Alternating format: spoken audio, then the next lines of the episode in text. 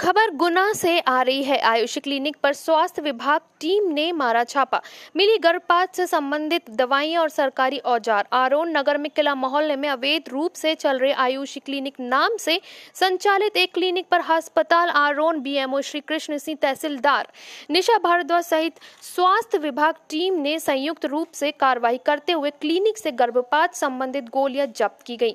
वहीं क्लिनिक पर सरकारी अस्पताल के औजार बरामद किए गए। बता दें कि यह जो आयुषी पॉली क्लिनिक को संचालित करने वाली महिला आसमा वी अवैध तरीके से अपना क्लिनिक को संचालित कर रही थी। वहीं स्वास्थ्य विभाग को मिली जानकारी के अनुसार तुरंत स्वास्थ्य विभाग सक्रिय हुआ और अपनी एक टीम गठित कर तुरंत आयुषी पॉली क्लिनिक पर छापा डाला गया और वहां पर पाया गया गर्भ निरोधक गोलियां और गर्भपात गिराने संबंधित गोलियां और औजार बरामद किए गए।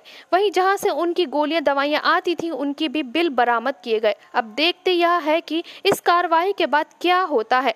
क्या स्वास्थ्य विभाग आयुषी पॉलीक्लिनिक पर और इसको संचालित करने वाली आसमा बी पर क्या ठोस कार्रवाई करता है, क्योंकि अब स्वास्थ्य विभाग के पास सारे तरह के सबूत मिल चुके हैं।